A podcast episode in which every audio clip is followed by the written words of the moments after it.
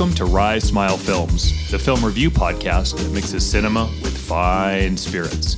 Journey with us as we encounter new, old, and strange films, with the occasional dabble into sports and music. Proceed with caution, as these podcasts feature spoilers and some mature language. This is Matt. And this is Jesse. Today on tap, we have Fright Night, starring Chris Sarandon, William Ragsdale, Amanda Bearse, Stephen Geoffreys, and Roddy McDowall. Written and directed by Tom Holland. Not Spider Man's Tom Holland, a different Tom Holland this week.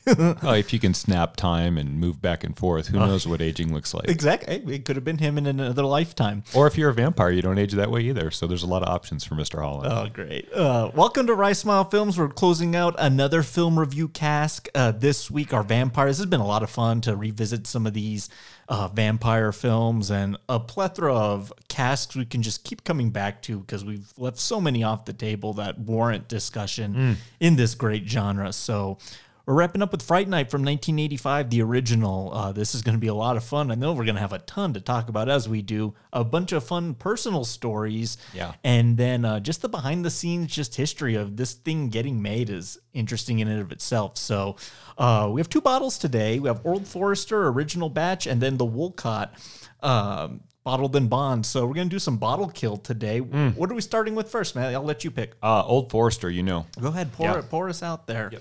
So, as I pour this, I'm going to sidetrack us for just a minute. oh yes. We do have uh, another nail to put in the proverbial coffin of Warner Brothers. Sure. we? Yeah, let's let's do it. Jesse and I both jumped into a film this week, not really talking to each other about it, just happened to it, or maybe it wasn't this week for you, but I did it this week, and maybe you did it some other weeks Yeah. ago. Malignant. Yeah. All right, Mr. James Wan makes a surprise appearance on this week's episode. Start. let's just say perplexing. Yeah. Uh, it has, you know, it, you know, I, what I'm hearing is people either liking it or just super hating it. There's like no in between. But to me, the twist, and I'm, we're not gonna spoil it here, but wasn't good enough to like justify just how. And why was it two hours? Mm, yeah, that was And- a 95 minute film. My prognosis of the whole thing was he picked to do that instead of Conjuring 3, which also wasn't great. So maybe I'm just putting the nail in the James Wan coffin. And I just think Saw's his best movie, and that was 04, Matt. So That's been a very strange come to Jesus moment that we've had here recently, isn't it? Yeah, we're born agains, Born again anti James Wan. like Jerry Dandridge. Yeah. oh, wow. Uh, put that holy water away. We both really liked him initially. Yeah. Uh, and, you know, on revisitation of The Conjuring, there's a lot to be desired there. Yeah. And I would go right out and say that Malignant was just flat out awful. Yeah. Uh, I told you that I watched about 40 minutes and then was just so sleepily bored that I put it on 1.5x, Get get this over with. no sound, and didn't miss anything. I'll give everybody one little piece of advice. If you have some time and you're looking for a horror, horror movie, instead of watching Malignant, go watch Rabbit. Yeah. It's a semi better version of the same thing, Sure. kind of. Or watch Fright Night instead. There's an even better idea. But Warner Brothers is really on the ropes, and I know you have hope for on one the- last film. One that's my Hail Mary. Jesse's Hail Mary is Dune. Yep. Uh, November. No, October twenty fourth. And so we're not that far away.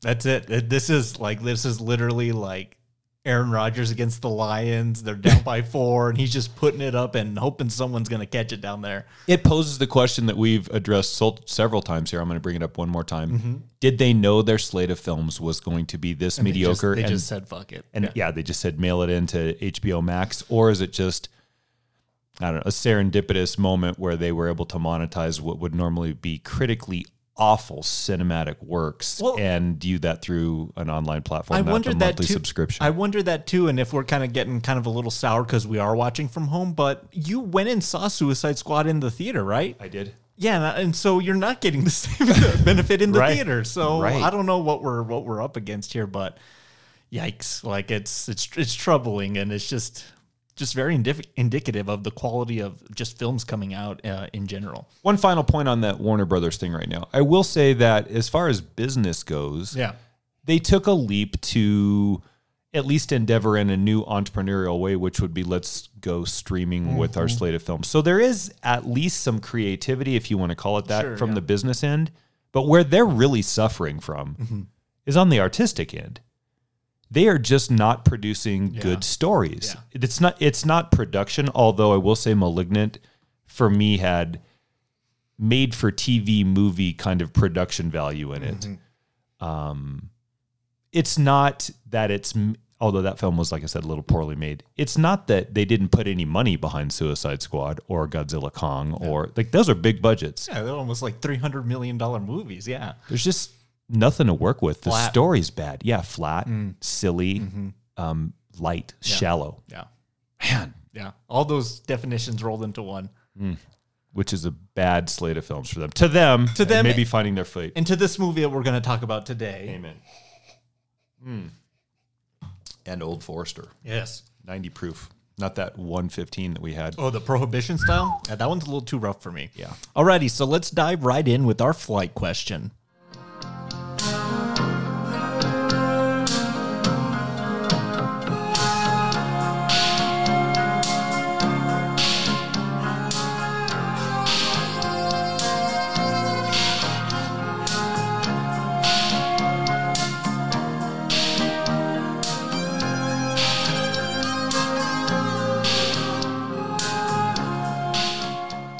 You turn down the fireplace and get off the bearskin rug before we do the flight question, Let me please, take sir? my white dress off too. I love uh, Jerry Dandridge's uh, seduction music. so do I. He's just it's just it's his perfect. It's his mood music. It's perfect for him. Yeah. I uh, teased this out a little bit last week. Uh, we did uh, favorite characters that weren't vamps in vampire films. So, flip side of that, our top three favorite vampires in the vampire subgenre. So, your number three. You're not going to be surprised by any of my three. Okay. Yeah. But number one is from the clothing that you have on today, Oh, nice. Mr. Barlow from Salem's Lot. Mm.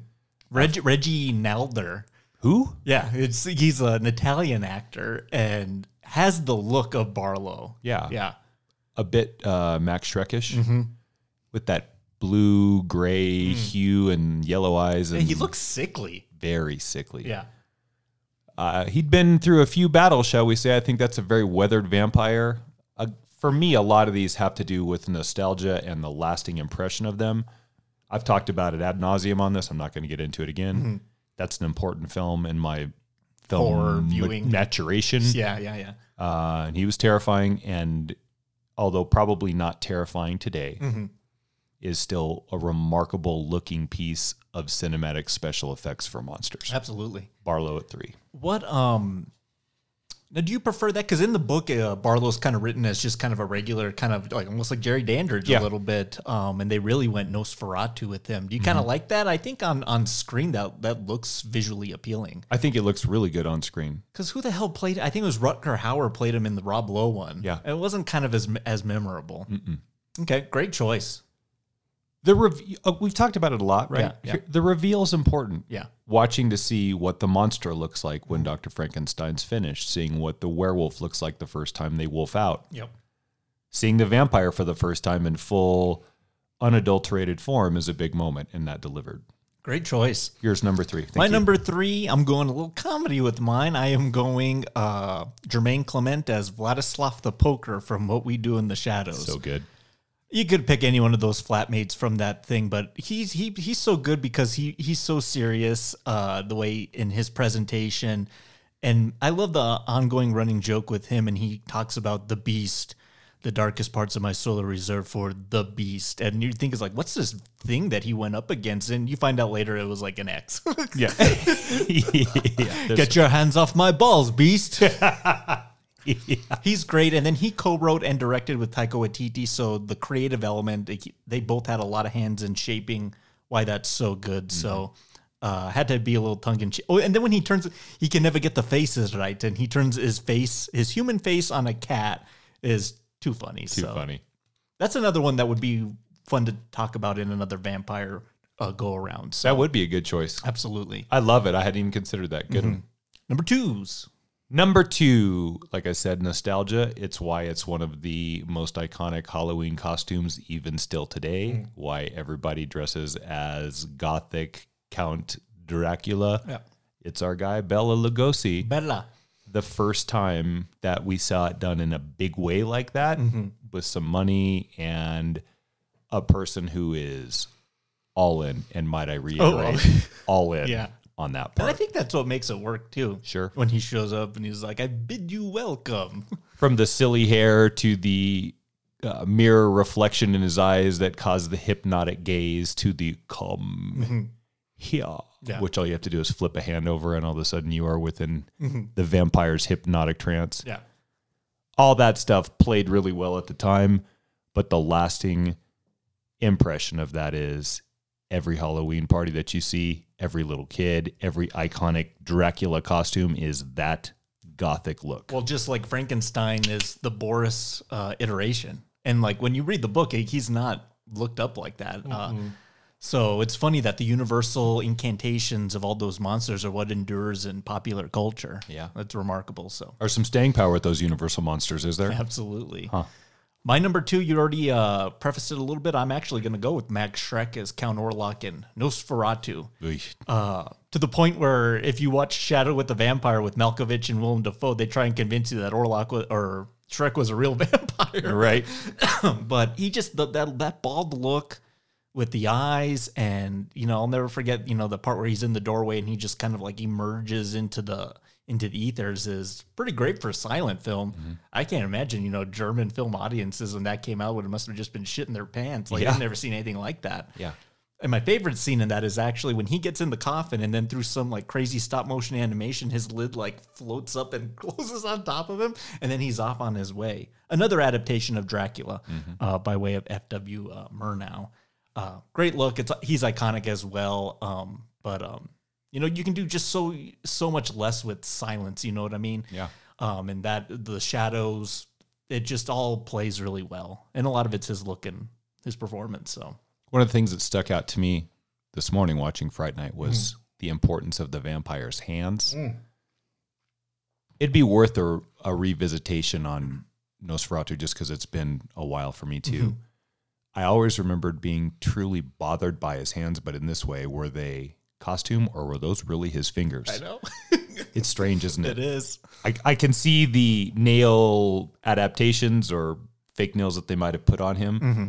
But man, it's really bony and angular. It almost looks like it's natural. Yeah. Mm, good. What's your number one? I'm curious. A bit off the beaten path. Okay. Uh, a film that I'm wildly fond of. And I'm not going to get into this too much because I don't want to give too much away. But when you take the vampire at its core, it's a fairly simple creature. It is a deviation on sexuality, its penetration, and the exchange of fluid. Yeah. And that's sometimes difficult to get conflict or continuity insofar as a staying power that leaves an impression other than just ravenous thing that doesn't like the sunlight. What Ellie is mm-hmm. in Let the Right One In is none of that. Yeah. That is a truly complex Yeah. character. And there are times when that is the most wicked character on screen that you've ever seen. Mm-hmm. And there are also times in that movie where that's the most compassionate character you've ever seen. Mm-hmm. It also hinges on a brief, and I'm wonder- I'm talking about the original, the Oh, yeah. Swedish flick, not the remake. Yeah. Forget that other one. Forget that one. Yeah. There is a mi- second and a half clip Yeah. that if you can decode what you're seeing, it spins the entire narrative of that film around again. I'm not going to get into it because we're going to do that movie someday, and that is a 20 minute conversation. yeah. but it's Ellie, Yeah. um, a 11 year old childlike vampire And- that's hundreds of years old. Yeah, and that's what it gets into is, you know, getting vamped at such young of an age Yeah. that you're reverted to this childlike state, even though you're 120. Stalled out progression in this childlike form with all the wisdom of centuries behind you. That's terrifying, Jesse. That movie's great. The, the book's great. Uh, it's great choice. That's a that's a good number one. Thank you. Yeah. I'm dying to hear yours. Well, my number one, I kind of went with the most uh like my favorite. You know, I mentioned Christopher Lee, and you know that's my probably my favorite Dracula. But and you know, probably for you know the best you know all around version that I think we've ever seen, I got to go Oldman and Coppola's version of Dracula. Uh, he he's so theatrical in it, and uh, from the the the white powdered wig to his uh, reinvigorated state with his goatee and his top hat, and he he goes wolf form in that one too, and then the monstrous form. Uh, and he's great. I mean, when we said that Gary Oldman was wasn't good in a movie, Yeah, but no. this was kind of like I think his first like huge kind of like film that he was like top build top build over Anthony Hopkins, who had just won an Oscar. Right. Uh, he's my number one. It's it's it's a pretty great uh, performance, and I like how they you know it's Bram Bram Stoker's Dracula by way of Coppola, and that was honestly is probably the last best movie he made too. So Yeah. uh, my number one, but so many different choices. I could have picked Christopher Lee in any of the number eight films that he's he's played that character. Is that how many times he did it with Hammer? I think about eight. Yeah. Wow. Um, I love that choice. Mhm. That is Gary Oldman's most bombastic, gregarious performance with mm-hmm. makeup. Mm-hmm. Here's the brilliance of Oldman, and that includes Churchill in that film that he mm. just most recently did too. Yeah. Whereas Depp gets into the makeup and plays makeup, Yeah. Oldman gets into the makeup and plays the character. Yeah. It's why Huge difference, my right? nick, my nickname for uh, Gary Oldman's El Chameleon. 'Cause Yeah. he just like becomes these people. Yep. Drexl Spivey, Yeah, right. James Gordon, Sirius Black. I mean, Sid Vicious. I mean, he just. Oh, he- that's right. He's so good at just like turning into these things. It's so good. Uh, great list. I mean, we could have we could have been talked all day just about all the film vampires and where they where they fit in along the lines. Honorable mention because you know I do like Yeah. this. Uh, Barnabas Collins, Jonathan Frid. Uh, he was just you know he what he's what made Dark Shadows so popular, and he's got a look and a vibe to him that's pretty cool too. So I have one honorable mention too. Okay. Lauren Hutton as the Countess in Once Uh, Bitten. I love Once Bitten. Yes. I do too. Good choice. Silly film, Uh-huh. but she brought something for me at that time that was different for vampires, and I hadn't really thought about female vampiress as seductress. Well, boy, I bet we're going to talk about that today, aren't we? I think we are. Away we go. Alrighty, let's dive right into our review breakdown of Fright Night. Charlie, this is our next door neighbor, Jerry Dandridge.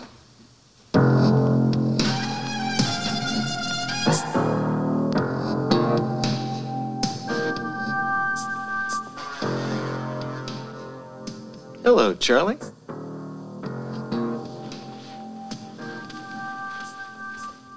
Well, Charlie, don't be rude. Shake hands.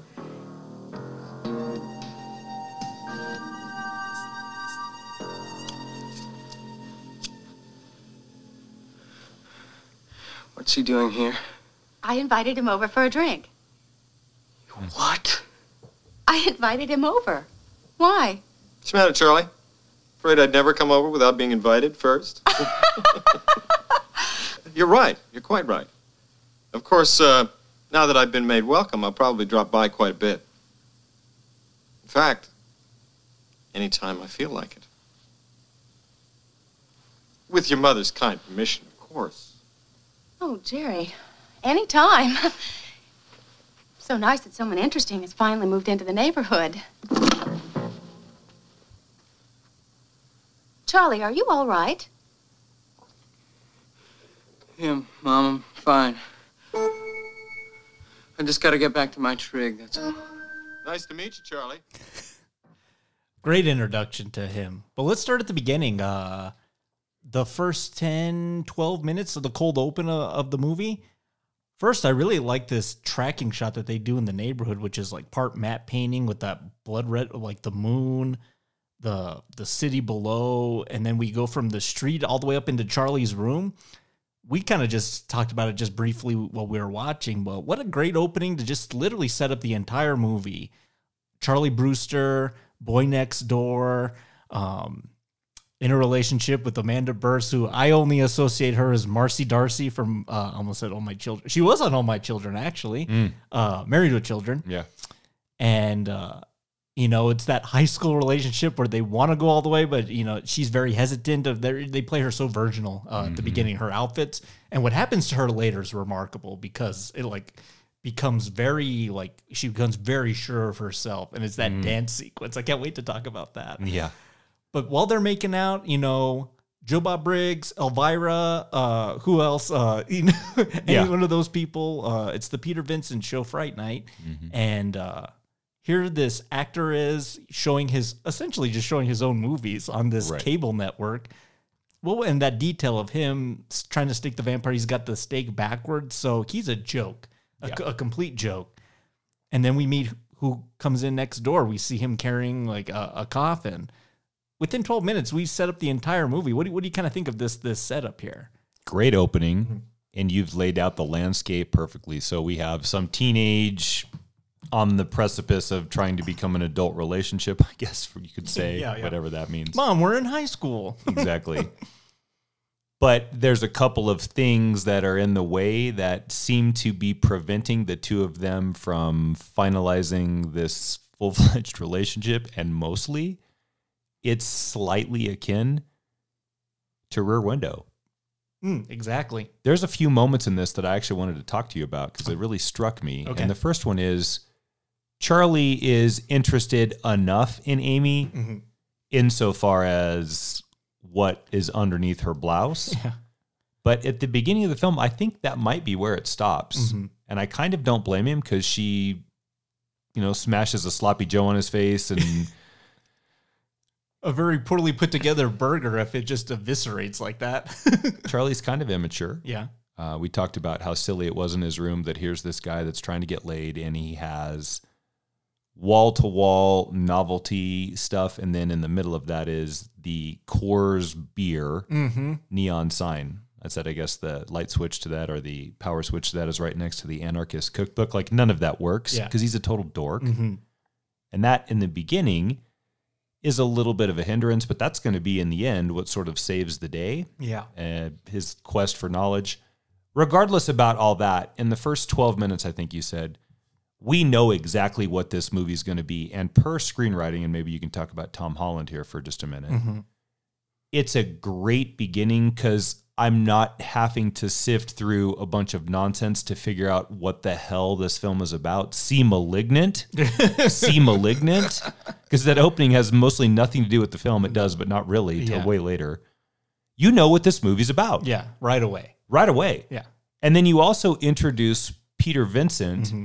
in also a really important way because if you're going to kill the vampire and the staked end or the sharp end of the stake is pointing at yourself and you're ready to bludgeon the Yes. sharp end so you can impale the dull end, Yes.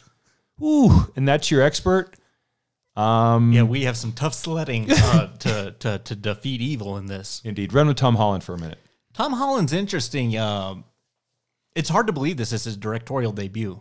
That's shocking. You me. wouldn't be you wouldn't be able to tell it. This feels so polished and so kind of in control of itself.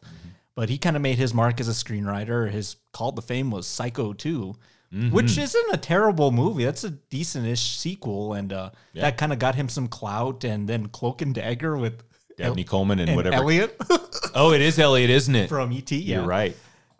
And so with all of that, I mean, he had come up with this idea and had kind of built up a little bit of a name for him. Not much, but you know, it was enough to convince Columbia to say, "Yeah, you can go ahead and direct this." To the point where this is the coolest part.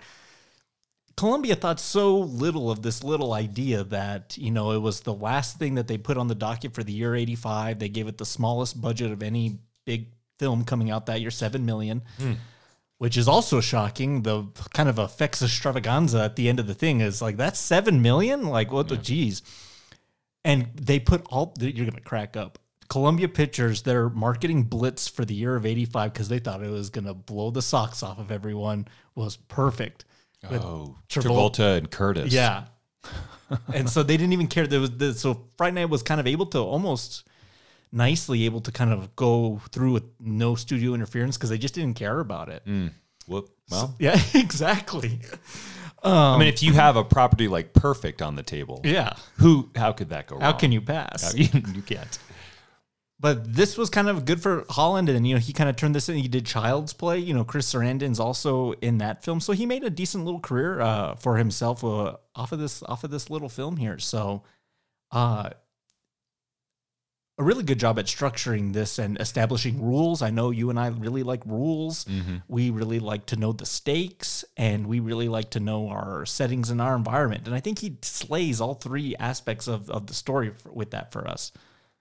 When you speak of slaying, it's hard not to mention Mr. Sarandon in this film too. Oh yeah, let's talk about him next. I didn't know Yeah. until you told me this morning. Nominated for Best Supporting in Dog Day Afternoon. We talk a lot about you and I careers that maybe never fully blossomed. Yeah. This is one, isn't it? Another one, yeah. It didn't quite get there. he's certainly a Had his, notable had his moments, yeah. had his moments and a very recognizable looking individual on screen. Mm-hmm. Uh, there was some hesitancy, as you told me, from him taking on the script because the vampire genre was in such a bad spot. Kind of in a little bit of a shambles. There was some decent stuff all kind of along the way, but mostly it was kind of almost in jokey territory. Yeah. And he didn't want to be a part of farce if he wanted to do serious acting. And so when he read the script, he was just like, I got to do this. Like, I, I love how they're portraying this Jerry Dandridge character. In some world, that's what we're led to believe as screenwriters sells the concept, isn't Mm-hmm. it? Is this is going to get in somebody's hands and they're going to give it to an actor or an actress and they are going to read it and say, I just can't pass on this. And lo and behold, I think we have that with, pardon the pun, a genre of film that needed some daylight. Absolutely. I nice. couldn't I- I help. love I, it, know. I love it. Don't, don't. Um, But my favorite part with him is his presence. Mm-hmm. Uh, I don't know how tall he is, maybe six two. he feels big on screen, doesn't he, he? he feels larger than life because he almost glides from Mm-hmm. scene to scene. His hair helps. You mentioned the fingernails already, or his fingers. Mm-hmm. That great scene too, where Rear Window esque, where Charlie's just full peeping Tom. Like he's a peeping Tom. He's he's peeping through the windows as a very sexy scene actually. Jerry's about to vamp this woman and undresses her and is about to go in for the bite and sees Charlie from across the way. And I love when he goes and pulls the shades down with his super long fingers. Like Even that's sort of teasing and flirtatious in a way, isn't it? Almost peep show like. yeah, And he's the one that's in control of how many quarters you've put in before yeah, the that's- blinds go back up. exactly. Everything that Sarandon does in this, he does with an emphasis on trying to be seductive. And the fact that, Char- um, uh, yeah, Charlie's mom Mm-hmm. is single immediately with the sound you played puts her in jeopardy too because she makes a comment oh his gardener live-in helper is probably gay so that's off the table like Mm-hmm. this is a woman that's a little bit lonely and Finally, someone uh, interesting moved into the neighborhood, is what she says in that. jerry dandridge seems to have quite a way with just about anybody not women just about anybody except Mm-hmm. Yeah. except charlie Yeah. Let's talk about. Uh, well, let's let's save it because I ha- I have a clip that'll kind of cue us in because that's interesting. Uh, it's It is. kind of what what what he's kind of setting up for him, and I have some theories on that. So right beginning, we know who our good guys and our bad guys are at the beginning, at least what the landscape of the film is. And when we get the blinds being pulled down as Dandridge is vamping unwitting hot girl number one of what's going to be several in the film, you also get something that I think is very germane to the 1980s and I think helped to really sell 18 to 35 year old monetizable male. Mm-hmm. And that's Nudity. a little bit yeah. dare I say, and I think I you probably because you sort of said it too, mm-hmm. respectfully. Mm-hmm. Um, I think it's a very well done scene. isn't it strange that we keep coming back to that in recent weeks, from True Romance to yeah. Deneuve and Sarandon? To we we kind of for all the misses we've had with Warner Brothers, we're not missing in that element of film, not Warner Brothers film, but film right now. Strange. Yeah, the, the, tho- those scenes, and then the one later, and there's no nudity in that one. I think that scene's really well done too, with the final seduction of Amy. Yeah. We'll get to that uh, moment too. Let's talk about um, his little sidekick, Evil Ed, Stephen Geoffreys. Uh, it, to me, it, it's not a 1980s film unless you kind of have that like goofy sidekick. But Ed, he he's got such an interesting his hair, the way he speaks, his line. You're so cool, Brewster, and this and that. But he kind of gifts Charlie like with all the tools of the trade, and he kind of um he kind of gives him the the whole breakdown. Very funny, Brewster. Evil, please, I'm not kidding. Just tell me what to do. Don't call me evil anymore. Why should I help you anyway? Look, I've got eight bucks. You help me, and and it's yours. Well, far be it from me to turn down a fool's money. Uh, now,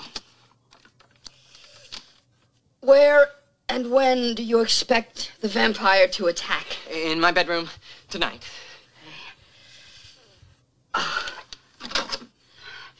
Start with this. But you must have total faith in it for it to work. Then get some garlic, links of the stuff you can wear around your neck and hang from your window. If he comes for you, that'll be the way. Then Of course, there's holy water. but uh, you, you got to get a priest to say a blessing over it first. That's it? I'm afraid so. But your best protection right now, Charles, is that a vampire cannot enter your house without being invited by the rightful owner first. Are you sure about that? Positive. This was the first film that I think I saw that portrayed in the invitation to come into the threshold, and then once they're there, it's their playground now. Uh, but th- this is a great scene. We love scenes like this. This is the breakdown here. You need the cross. You must have total faith, and that's going to come into play a lot at the end.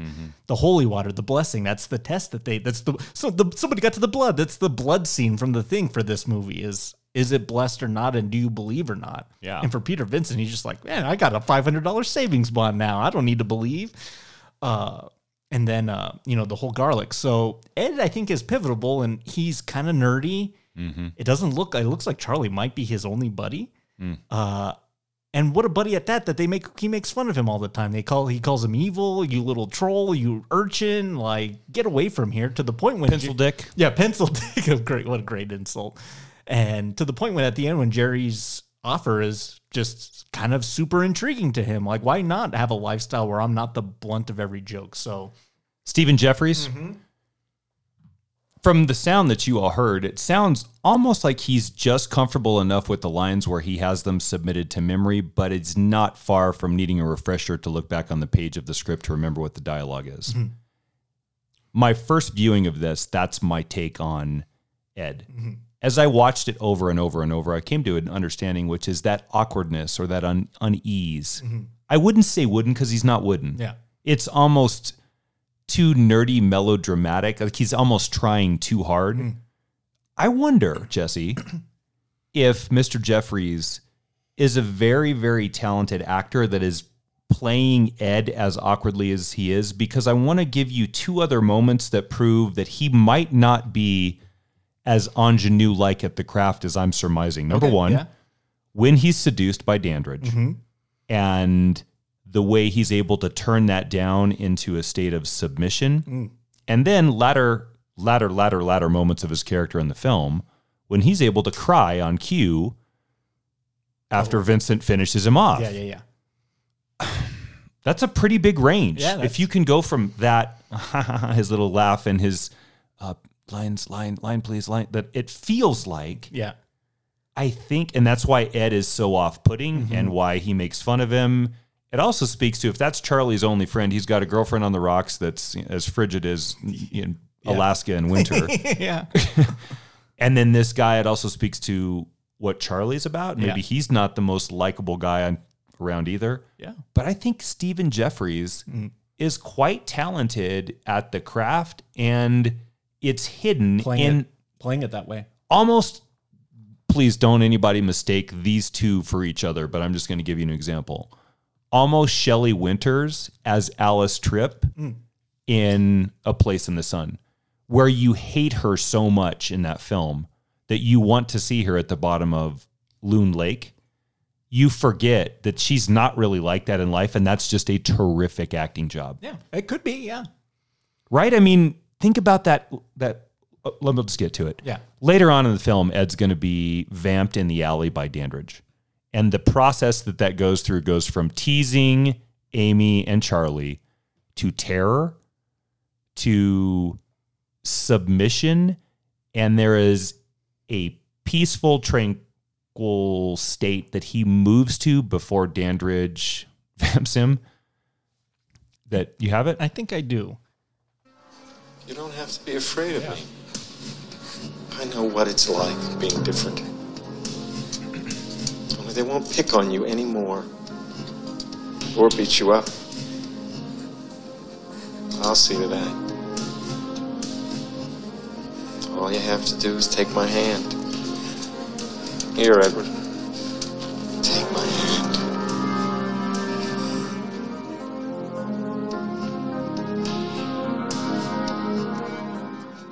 Yeah, an olive branch, a father figure, you know, looking for, you know, you know, trying to help out a son. Dandridge just saying everything that you said too. Mm-hmm. The outcast, the social reject that Yeah. just needs a place to belong. Yeah. I want to ask you one more question about Ed before we move on back to the story. Okay. Is Ed's makeup in this film the best of all the makeup jobs in it? Oh yeah, it's pretty good. I think so, too. Yeah, his I like what they do with his teeth, and then especially with the burn cross. The way it blisters and festers after. yeah, I think there's a great image on TeePublic this week Yeah. of that very there blistered forehead. You're so cool, Brewster, evil Ed image. Exactly, And then they give him some Gozer eyes from Ghostbuster, Yeah. and it's complete. So yeah, it's yeah, it's a it's a good job on on him.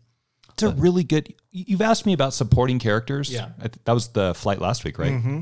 Damn, I don't know why I didn't think of Evil Ed. Yeah, yeah. He's like he's he, and he's he's fun. Like you remember him Mm-hmm. after watching that, especially his deliveries and, and whatnot. He's like, I'm not the one feeling trig. That's right.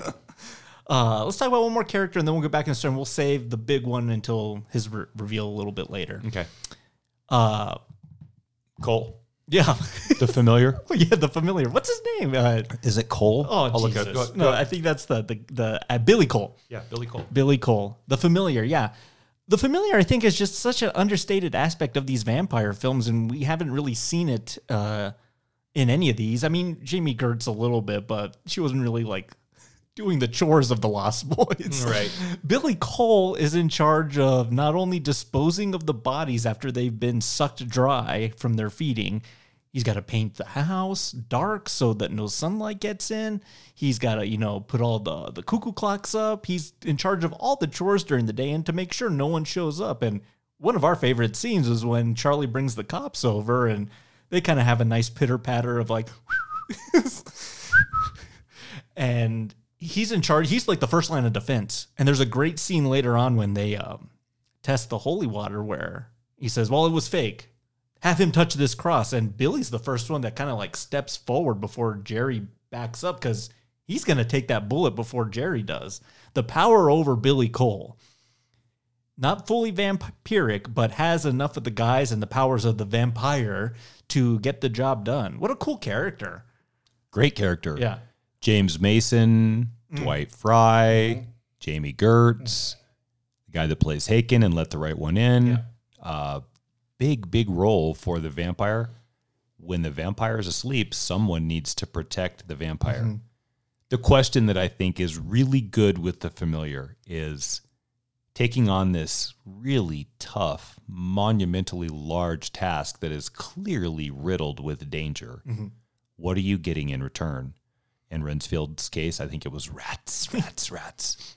I think at some level it is a semi vamping, mm-hmm. but it can't be full vamping because they have to function in the daylight. Yeah.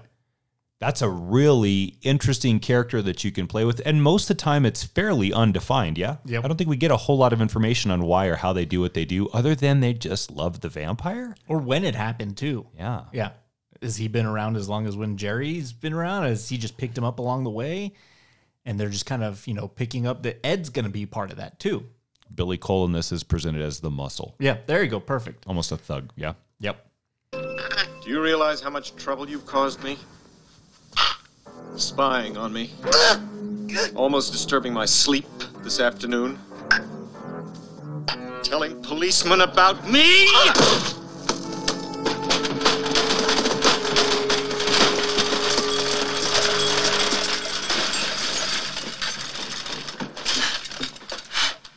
Deserve to die, boy. Of course. I could give you something I don't have. A choice. Forget about me, Charlie. Forget about me, and I'll forget about you. What do you say, Charlie?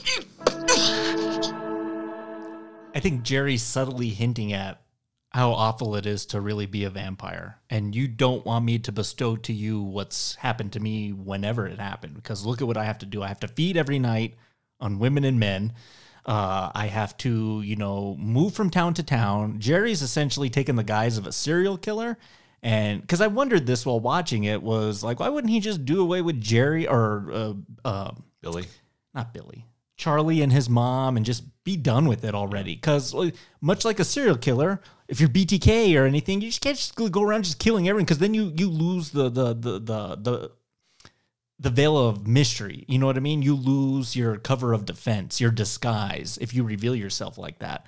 So it either A becomes a game for him to see how far he can test Charlie and it, he gets a little bit of enjoyment out of that, or B, he doesn't want to give him that life that he has in a kind of a tragic way. Strange. Uh, yeah, he could do Charlie in quicker than you can say boo. Mm-hmm. I thought about this today. Is Charlie given the respect that Dandridge offers no one else in this film because Dandridge sees Charlie as a formidable opponent and thus there's a challenge that Charlie presents that at least gives him something other than just the nightly rigmarole That- of that could be it, too. vamping unwitting unwitting hooker Yeah.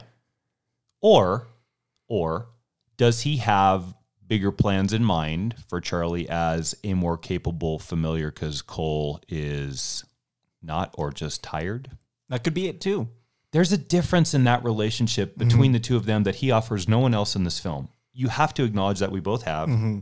And I think exploring that and decoding that is one of the more enjoyable pieces of this movie. I think it could either be sport, it could be sympathy. I think it could, you know, also be uh, again that that whole kind of serial killer thing that uh, I've, I've been discussing about. Look, you you go your way. Let me do my thing. We'll both be happy and just stick out of each other's way, and we just look the other way. Uh, you didn't still need to kill that person. You know what I mean? So I think it, it could be a, a lot of things. Maybe Jerry's tired of moving around. He's like, I look, I don't kid. I want to. Oh, I don't. yeah. I don't want to move again because I have to go move from town to town, dry up all these people, like, uh, because I keep getting found out or whatnot. So What's even introduced that doesn't play out to any difference much in the relationship of Dandridge to anybody is how closely Amanda Bearse, um, Amy, Yeah. resembles a former love in Dandridge's life. Now that's introduced in like a painting, and you think, oh, that's going to be a big deal, and he's got to go through Charlie to get to Amy, but in fact, he goes through Amy to get to Charlie. yep. That's odd, right? Because that, Well, that uh, picture is very proper to vampire lore. Yeah, let's talk about that because I could go either way. I could either say I'm glad that the film decides not to spend too much time going into the because they don't need to. Uh, yeah, right. because that's Dracula. You know what I mean? You remind me of Mina. Mina, exact- You're. Mina reincarnated, and we spend the rest of the film doing that. Whereas Right. this film is Peter Vincent and Charlie call to arms type more more of a movie. oh, so well said. But I think the film also kind of doesn't need that either. I mean, Jerry could just see her and just be like, "Oh, what prey?" Like, or, but, but they try to like, I think, give her a reason to not be just, just sucked into a husk. Mm-hmm. And so I think that that photo keeps her around long enough to be stakes in the game later on going forward. So Off the top of your head, okay, think about vampire versus Van Helsing opposite. okay, Maybe not Van Helsing per name, but that opposite. I, in my recollection, cannot come up with a relationship that has as much mono a mono as Charlie and Dandridge do in this film. oh yeah, back and forth. a lo- the cat and mouse starts at minute 28 and doesn't end until the sun sets on this film literally right? Mm-hmm. Or sun rises on this film i guess. Mm-hmm.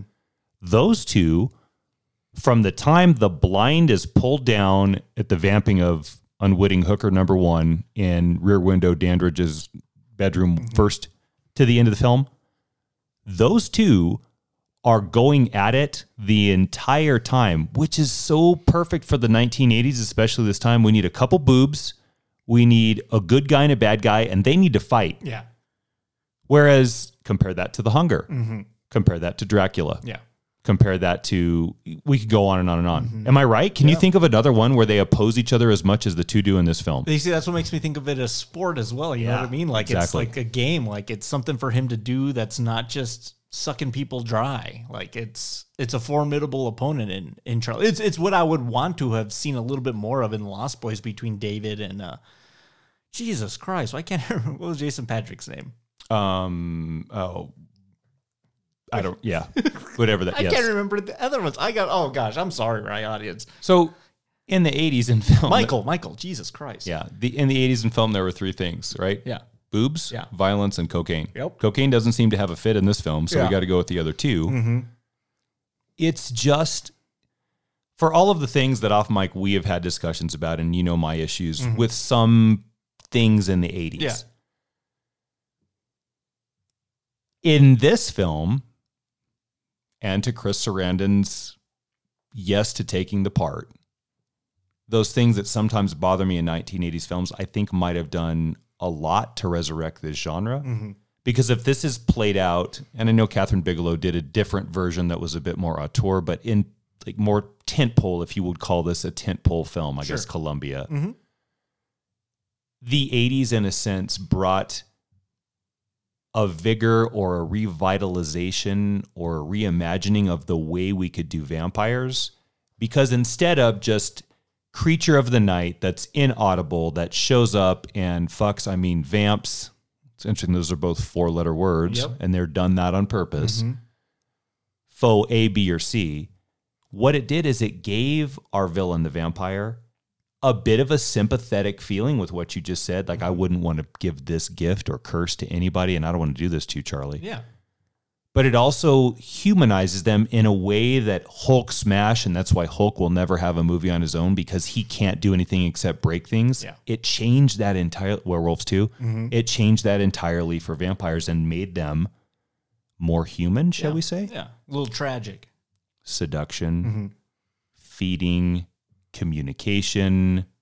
Let's be honest about it. Attire that fits the time. oh my god. It's the best part of Jerry Dandridge.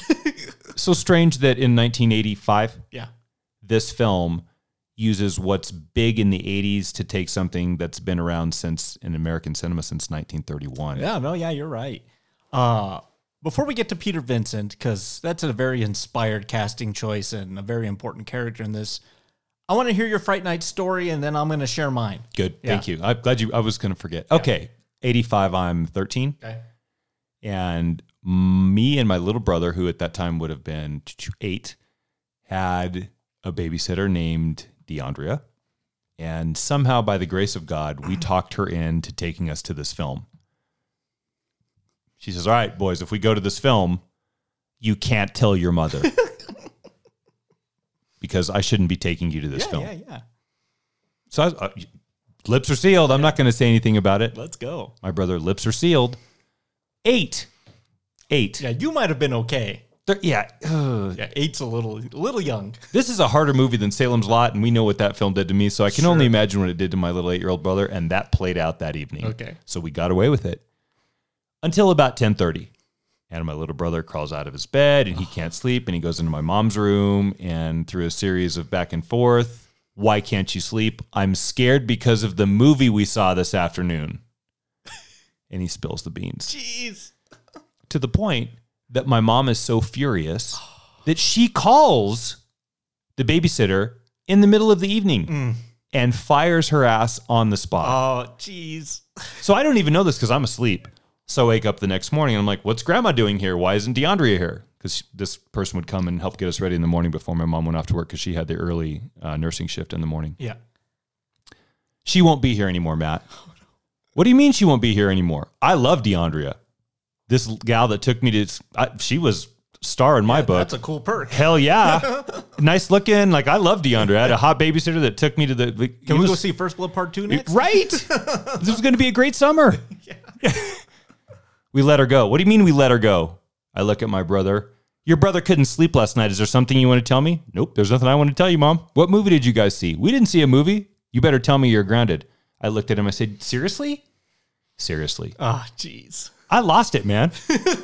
I was a wreck for two days. I tried to get the number so I could call her and ask her to come back.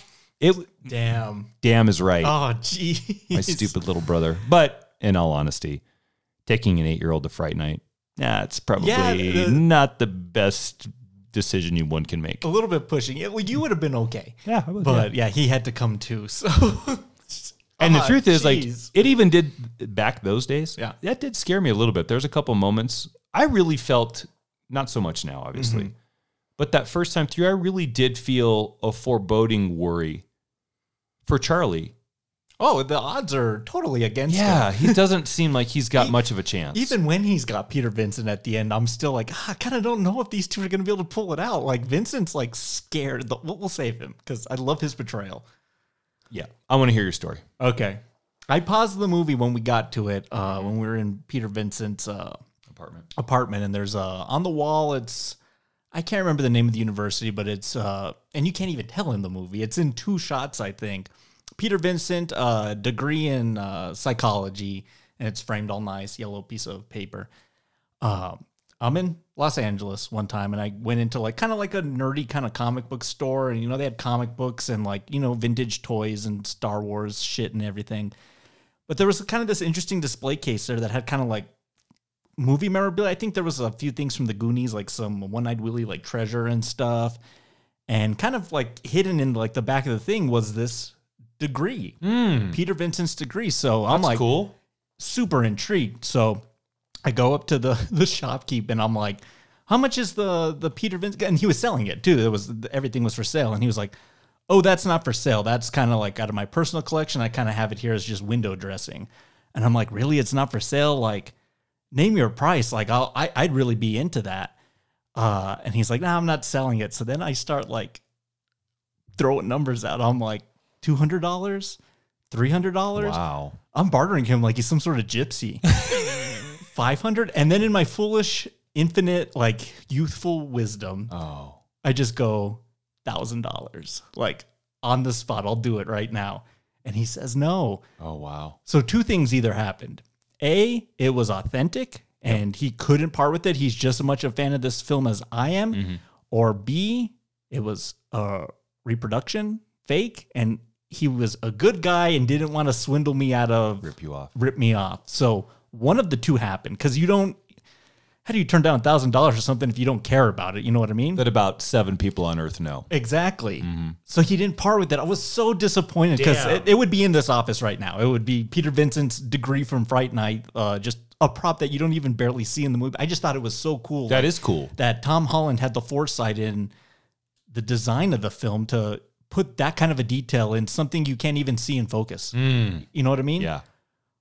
Oh wow, that one slipped my hands. I'm, I'm still a little salty of it, but either thankful that I didn't like get ripped off either. So Where did you come across this degree? Where was it was in it was in Los Angeles. It was, I can't remember the name of the shop, but it was like a like a movie. It was like a comic book shop first. Wow. But it had like a like a like a little movie memorabilia with like posters and stuff. That's pretty awesome. And I had never like seen like movie movie movie memorabilia kind of set up like that before. Mm-hmm. I've been to like comic cons where they have like a gun autographed by all the James Bonds, and I was like two thousand dollars. I was like, I can't afford that, but I was willing in that space thousand dollars for that degree. Wow. That's a pretty awesome story. So either thankful that I didn't, or just disappointed that it's not here where we could look at it every day.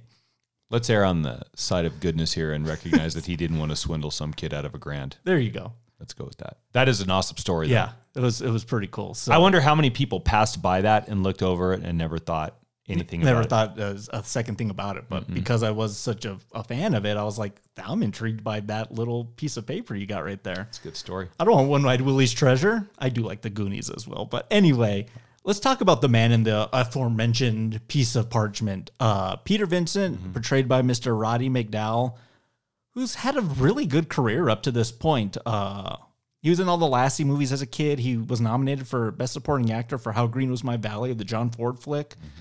Planet of the Apes, Poseidon Adventure, uh, Cleopatra. I think he's third billed in Cleopatra. I think it's Wow. Taylor, Richard Burton, Roddy McDowall. Wow.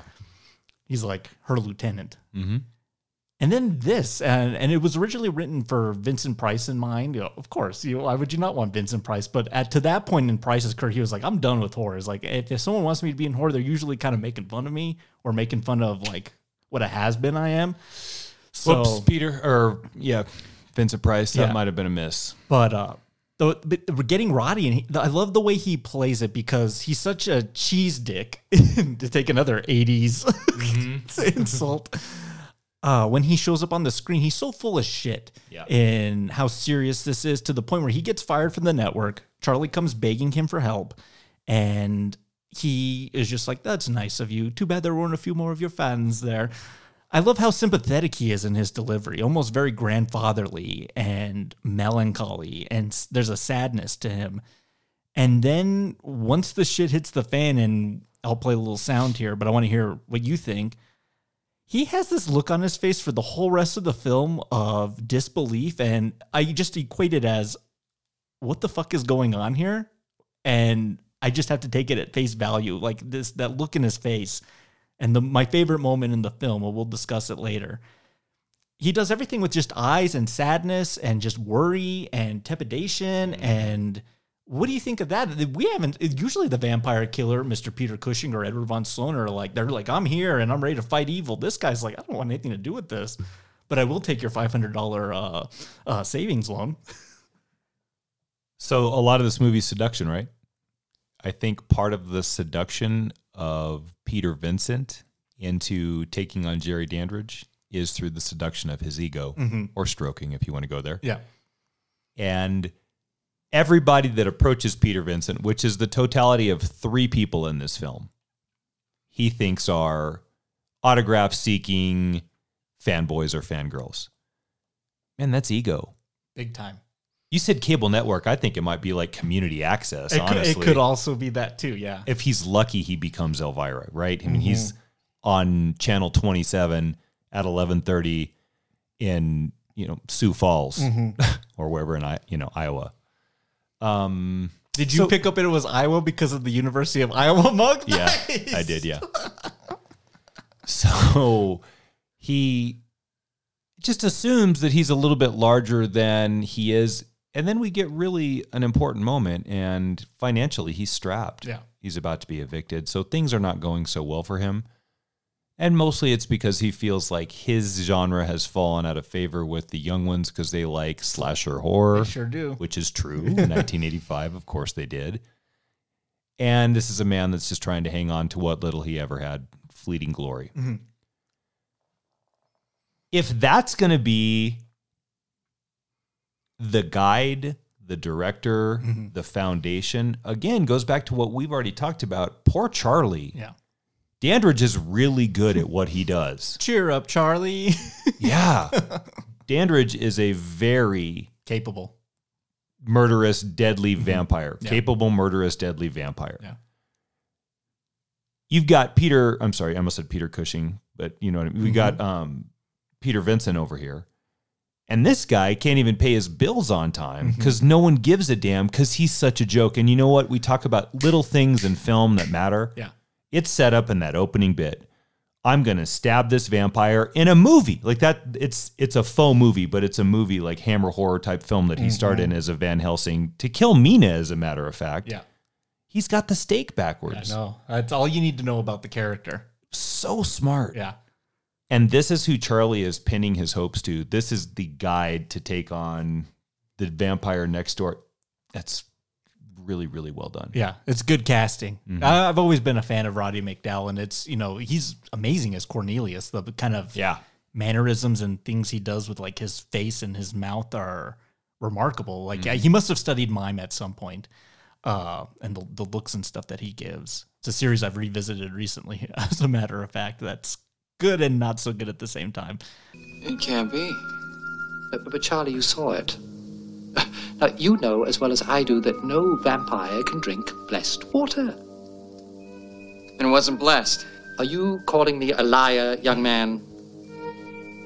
If he's not a vampire, have him touch this. Oh, Charlie. You've made a fool of yourself once. There's no reason to compound the error. Yes, Charlie. You've already caused your friends quite enough pain. Hmm.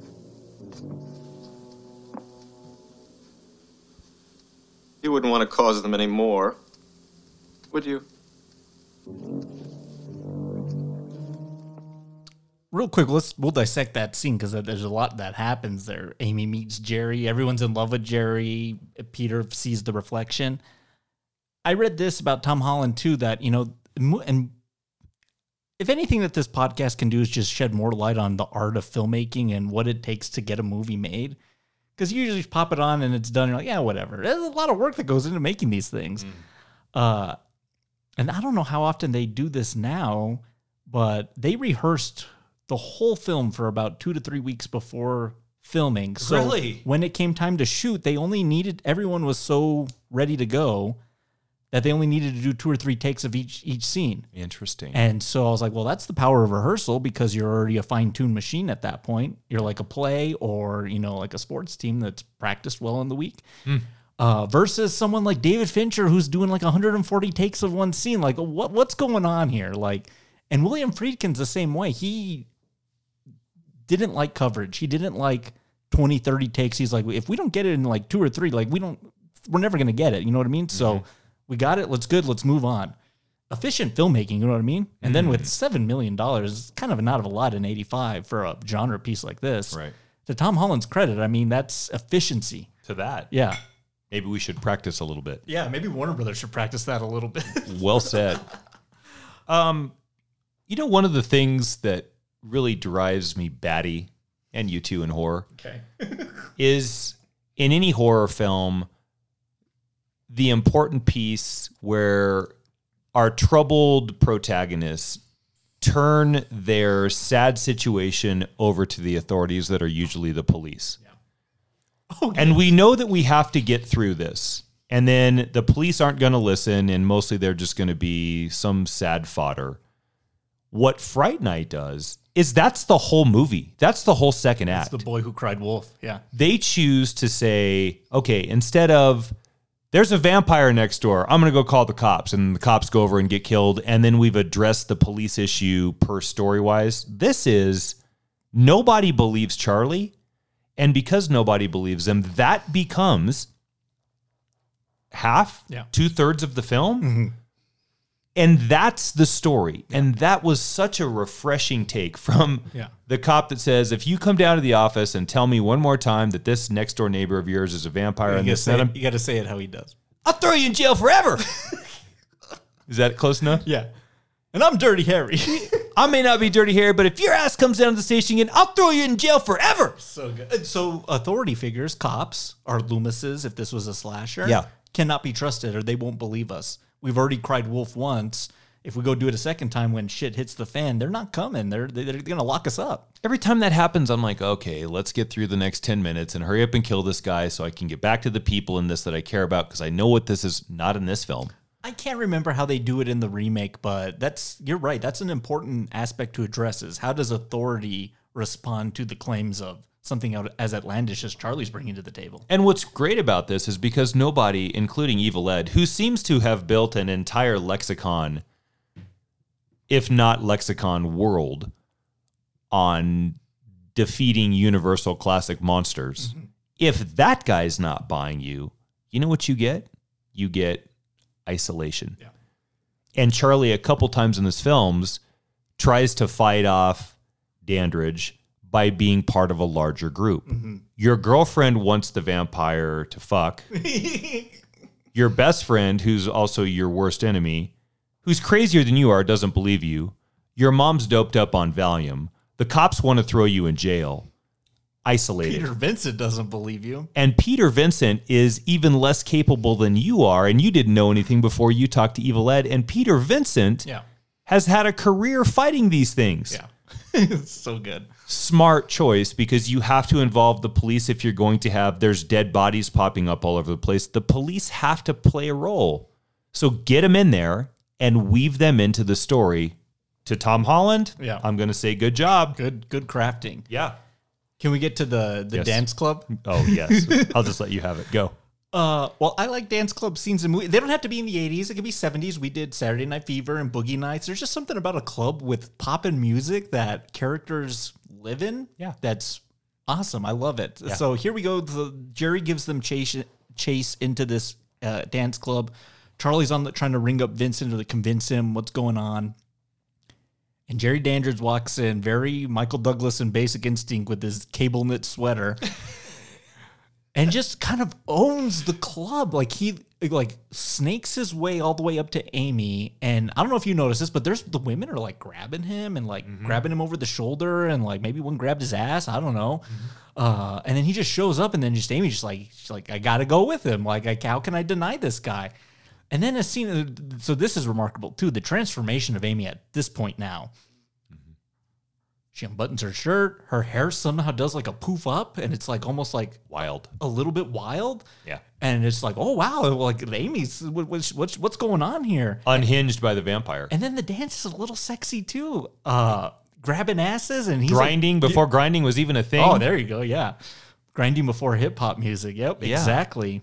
Uh, to the song uh, "Give It Up" by Evelyn Champagne uh, Champagne King, who I've actually seen in concert before. Really? yes. Oh, wait, hold on. There's a story there. No, there's not. By herself? No, she came with like a bunch of groups of that era with like Zapp and Heatwave and the Delfonics, and she was like, it was like a like a, a caravan of musicians, and she was one of them. Oh, she didn't open up for the Moody Blues one time? No, they weren't there that time. Okay. That's a great story. Yes. Wow, you've seen her. I've I'd seen never her. even heard of her. Exactly. yeah. Evelyn Champagne King. Yeah, yeah, there's one song that I, c- I don't know the name of it, but you've heard it. I'll play it for you because. Okay. Uh, oh no! As as it go like love, break me down. ba-doo-doo-doo-doo-doo," Oh, yeah. that's her. Oh, yeah. Yeah. Got it. And then this one. But this is a cool moment here. And, you know, to talk about more about Charlie, just the ropes again, uh, up against the ropes. We're going into act three and we want to see our pro tag at the lowest he can possibly be when Jerry kisses his girlfriend. Mm-hmm. And he just throws him a punch, and then just, Jerry just catches it and like is about to crush his fist. I don't want to kill you, Charlie. He's like, he's like, I'm just gonna come back to my place, and we're gonna we're gonna handle this. Mm-hmm. Again, the sport aspect of of what's going on here. But now I've stolen your woman something I wish David would have done last week, but then you kind of spun it in. Maybe he just wanted Michael after all. Yeah. yeah. uh, a great, and then so then uh, Jerry goes full Gozer, Gozer eyes, and like vamps his way out of the the thing, steals Amy, and at that point it's like, how's Charlie gonna win the day? I don't know. Four vamped people in the jeep, and now I have to go get Peter Vincent. Yeah, at this point, everybody that's close has either been turned or left Charlie cold. Mhm. Oh, good. And um, you know, Ed, of all people, if the bad guy is driving away with your woman and evil Ed is in the back mocking you, talk about second act reversal and it's lower than it's ever been. Again, to the writing credits with the beats, there's a reason those work. Charlie's got nothing going for him now. Yeah, yeah, we got to figure something out. I do have two clips to play. I've been waiting two and a half years to do this with you. Oh shit. So the first one's going to be Evil Ed, and then the second one's from another movie. What have you done to me? Back! Ow! Ow! The master will kill you for this, but not fast. Slowly, oh, so slowly. Back! I say back! Okay, and the second one's from The Amazing Spider-Man 2. When you said Spider Man said no, you meant you said no. Harry, what did you do? What you made me do. You were my friend, and you betrayed me! Dane DeHaan goes full Evil Ed. Okay, so to that, I love it. To you, good job. And I know you have this sound too, so let's get the moment in whatever happened to their careers for Stephen Geoffreys and Dane DeHaan. All right, here me- it is. give me one second. All right, No! Oh, hey. perfect. Hang on, wait for it.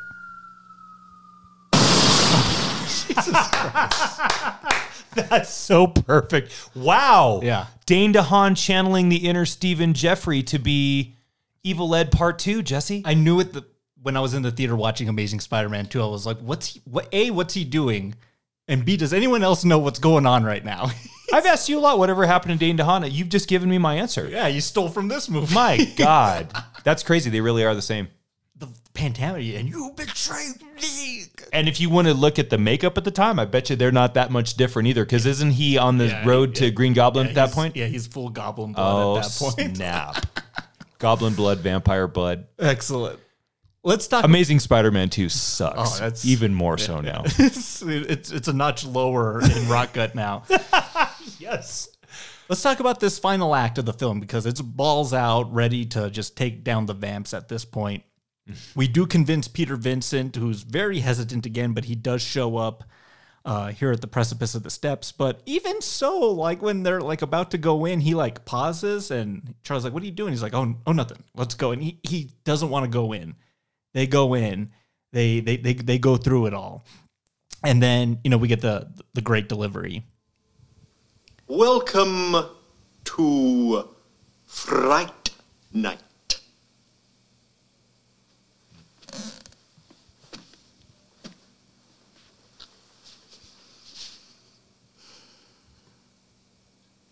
For real. Where's Amy? Up here. All you have to do is get by me. Back, spawn of Satan!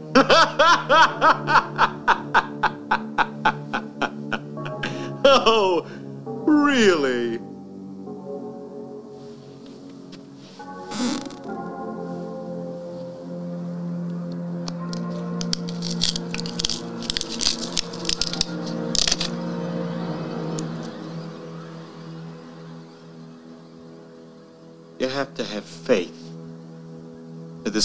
On me, Mr.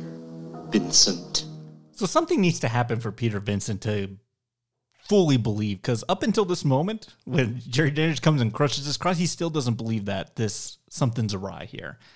He's about to learn here in just a 2nd But uh, can we talk about Amy's vamping scene real quick? I'd love it. What a great seduction scene! Not only does he put on his his love jams mix, uh, but it's it's the full transformation of Amanda Bearse for at this point. Who again, Marcy D'Arcy, she's so square in that TV show, uh, Married with Children. She's square in this film, and now here she is, like the one who doesn't want to have sex with Charlie is now going to lose her virginity to Jerry Dandridge, vampire of the neighborhood. Uh, and the way that they they vamp, and I don't know, like this is a great like biting, blood trickling scene. Again, the transferring of fluids Yep. is when the process is the process is complete is because uh, our familiar hasn't gone through this directly. Ed's gone through this because he's fully fully transformed. Uh, orgasmic, like you can't you can't get away from it. it. It fades into just moans from her. Yep. What do you think? Uh, I told you there's a couple moments that remind me of Hitchcock in the film. So I told you the rear window bit. Yeah. Watching Peter Vincent run down the stairs from a superior position was very psycho like. This is the third one. This is very Tippi Hedren like in The Birds, hmm. where we are watching or we know that something is happening that is not sexual, but the sounds don't match because it does sound orgasmic. Yeah. Look, the vamp vampire vamping the victim is more akin to sex than birds pecking your eyes out in the bedroom. But nonetheless, Tippi Hedren's moaning and Amanda Bearse's moaning in this both take you auditorily to a place that's like, what's going on here? Yeah, moments of horror that are meant to be euphoric, which is define that. I mean, that's crazy.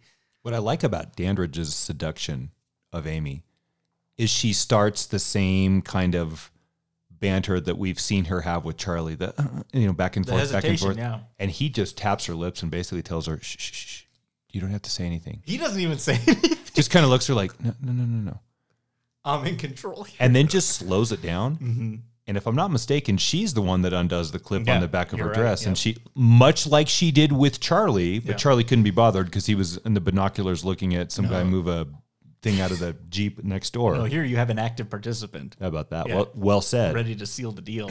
A man versus a boy. I guess. And so Dandridge, being the gentleman that he is, isn't going to leave a woman in that state. Interesting choice on where he bites her, though, right? Mm-hmm. Doesn't choose to go full neck. It's more trap. And then he bites her twice, too. Twice. Yeah, I thought that was interesting. But what's really great about it for the geography on the body of where she gets bit, it's just an interesting thing. It doesn't really change that she's now a vampire. The canvas that's her back Mhm. with the two drops of blood trickling down. It's clean. I It's- love it. Right. It's not gruesome. In a movie that's filled with lots of gruesomeness, Mm-hmm. this is not exactly. It's clean and um, formal. Yeah. Mhm. It's a great scene. It really is. I always uh, forget just how well put together it is. But That's a it- perfect description, Jesse. It's clean. That's perfect. Yeah. Mhm. It's like three little drops that just like so perfect. Mm. My OCD brain's just like, I love it. how many times did you have to do that to get it perfect? Yep. But Peter Vincent's going to get his moment here of realization when he goes to the Brewsters next door because he's scared. He runs out of the house, and then there's Evil Ed uh, in the in the mom's bed. I, I love when he approaches him because he's got the Raggedy Ann wig, Yeah. and like Peter thinks like he should know something's up, but fully approaches the mother of like Mrs. Brewster with this Raggedy Ann hair, Yeah. this Annabelle doll Oh yeah. and uh here comes Ed, and he was like, his dinner's in the oven. Hmm. Yeah, and so Peter's like, oh my god, like I can't get away from the ghouls. Falls down clumsily over this thing, and then I told you, and I think a underutilized vampiric power, the transformation from man into wolf, werewolf, vamp wolf, starts charging at Peter Vincent. So he's got to do something. So the broken leg of the thing that he clumsily fell over, almost a victim of circumstance, stakes the dog that gruesomely plummets to the chandelier, Chandelier and then the floor. and then to reform, which I thought that effect for 85 looked pretty good. They decided if they're going to go ahead and do it and we're going to get transformation, let's go ahead and do a werewolf like transformation for a minute because that's what that is, isn't it? Yeah. But I'm pretty sure they use the same uh, jelly head that they use in Werewolf in London. That like you essentially kind of put your fist in it and it makes it allows you to form the shape of the snout. so awesome. Yeah. Ed is, I think, the most terrifying looking thing in this film, with the exception of very latter changed Amy. Oh god, that's, that's the poster. Oh, yeah. Her face. Yeah. Yeah. That Ed with that blistered, it's not even a cross anymore, it's an X. Mm-hmm. I mean, think about that, Jesse. Like, the, It's Manson. okay. Ed's such an outcast Yeah. that he can't even get a proper cross. yeah. Dude, he has an X on his forehead. Mm-hmm. That's not. I'm going to give Holland a lot of credit because we've said that he's been in control and he was doing. Yeah. To shoot that as an X, we've X'd him out. Fuck, man, they just won't give him a break. Yeah. And his death's, you know, really prolonged and it's like, oh my God, like how much more can you take? And then like Peter Vincent's just like almost like weeping with him, like too, like feeling sorry for like this gruesome thing that just took place. When Ed stands up in the bed with the Raggedy Ann wig on and says, "His dinner's in the oven," and that, man, that's really terrifying and oh, Yeah. hard to watch. That's why I'm arguing that I think he's a better actor than I might have previously given him credit for. Yeah. And then when he finishes his transformation back into Ed as human and the blister on his head goes away, so we know that he is now back to his human dead state. So Peter Vincent's got the evidence that he needs. Like, I know how to defeat the undead. But there's a moment of sadness with Ed too, right? I Mm-hmm. think we see a couple tears come out in that makeup job, which also is pretty impressive because there's a lot of makeup on him, and to show it, Yeah. I'm giving Stephen Geoffreys some credit here. Yeah, that's I know cool. we, that's cool. Yeah. I know we bombed him, but No. he had a really good I know moment we in this film. Yeah. Uh, and then my favorite moment in the entire film. Uh, so Peter Vincent leaves the Brewster residence, has this bloody uh, Table leg. desk leg, yeah, Yeah. And looks at the Dandridge residence, which is oozing mist. And the look on his face, let me see if I can do it for you. He just goes, Oh, no. Yeah. and then Yes. Sally for it's literally like, are you fucking kidding me? and then just walks what and then the image of him walking up to the misty house, one of the best images in all of horror. Like that shot is so cool. And then when he gets in, he's still kind of a little tepid and like, oh, what am I doing here? We talk about his uh bag of tricks. Mm-hmm. The details that they put in there, like let's put a, a satchel of wool on the strap that way it doesn't wear into your clothing like Yeah. you know what i'm talking about like Yeah. just those little touches that kind of round and his jacket like the sleeve is torn on the right side but it's he's fully got it in on the left like uh, what's that about Like that was a houndstooth da- jacket that was really sharp 20 years ago when he mattered, and Well, they gave him good clothes, right? well he looked like sherlock holmes in that too mm-hmm. Oh yeah. So once we go in, you know, Charlie's been kind of knocked out. Amy's becoming a vampire. They got to do away with the familiar and another kind of great effect shot too. Like the bullets won't do it because he does have some fairly decent vampiric powers. They got to stake him too, and then he just eviscerates himself. That was that was pretty cool as well. Strange familiar. Not mortal now. Yeah. Takes a bullet to the head and uh, six or seven more to the chest. I'm not sure how many shots Peter Vincent fires into him. But at this point, if you haven't appreciated the special effects that Fright Night is going to endeavor to entertain you with, you get another moment now where you really are like, oh my gosh, you're really trying to do this now, aren't you? Yep. Green ooze out of his sleeve. And Oh, then a melting skull head, and then Temple of, like, uh, it's Raiders of the Lost Ark. oh yeah, there you go. That's a perfect yeah, example. Yeah. I almost said Temple of Doom. I meant Raiders of the Lost Ark. with a minuscule portion of a budget that that movie had. So uh, Richard Edlund had done Ghostbusters, so there's some Ghostbusters ek likeness to some of these effects. The Gozer eyes. Uh, the dog growls. I've noticed a, a few things, and even the bat that Jerry turns into is almost like a mini Gozer dog. You're right. Yes, it is. Uh, but the one we really liked was Amy's vamping. Like, Mm-hmm. I don't know what's going on with her hair, and I don't know how that's a power, but like her little short hair that's turning red Uh-huh. and long and curly. I don't know what's going on there, but it's frightening and sexy at the same time. Yeah. And so she's coming at you, and like, I'm like, oh my God, like, how are they going to deal with this? Jerry turns into a little tiny bat because dawn's arising, and then the cuckoo clock. Like, how cool was that little touch, too? Like, mm-hmm. one alarm clock's not enough for me. I need 30 of them on a wall to know that I'm not going to be destroyed by sunlight coming through these windows. Yeah.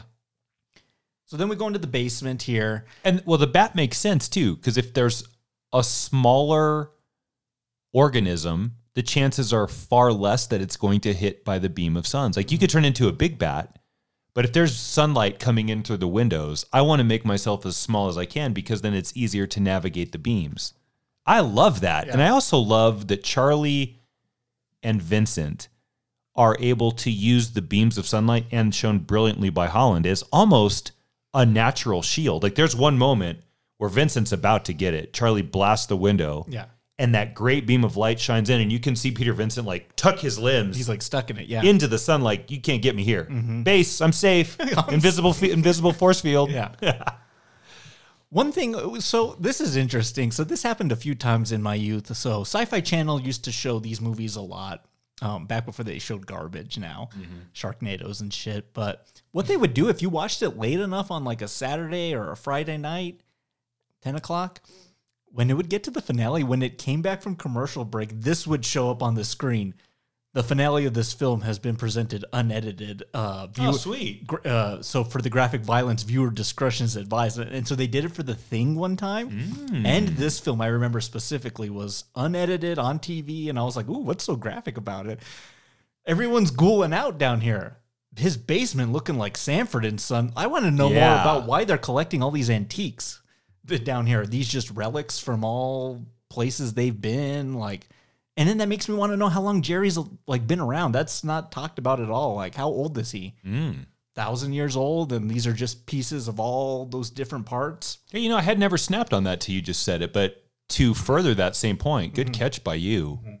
He pulls that ivory tusk out when Peter Vincent shows up with the fake holy water, and we see him dust it off and put it on the mantle. Mm-hmm. You're right. Yeah. Dealing in antiques, right? Huh. Yeah. How long has this been going on? Is what I want to know. Good catch, Jesse. That's and then, good. and then in another cool thing, he's in his casket, locked it from the inside. Bela Lugosi, take note because you're you're staked pretty easily in 1931. Like here, Peter Vincent's got to break the catches off and stake him, and they have to like melt him with the sunlight. But the the coolest thing in this thing's Amy's reveal. Like, you said you'd protect me, Charlie. Ah, what a what a great moment. Evil Ed's mouth is pretty hideous. Hers is even bigger and more hideous.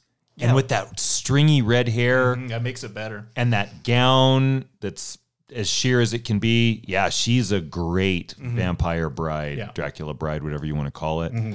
Succubus, I guess. Yeah. Yeah, she's truly terrifying and pretty strong. There's that moment when she knocks Charlie backwards, or maybe he jumps backwards through something and lands on his back. Even today, I know how this movie ends. I've seen it. Yeah. It was in heavy rotation on HBO, and I owned it for a period of time Yeah. in honor of DeAndrea. Oh, yes. Rest her soul, babysitter soul. She's probably still doing good today, but uh, I, I like I know he lives. Yeah. I still was like, fuck, man, hurry, get up. She's coming.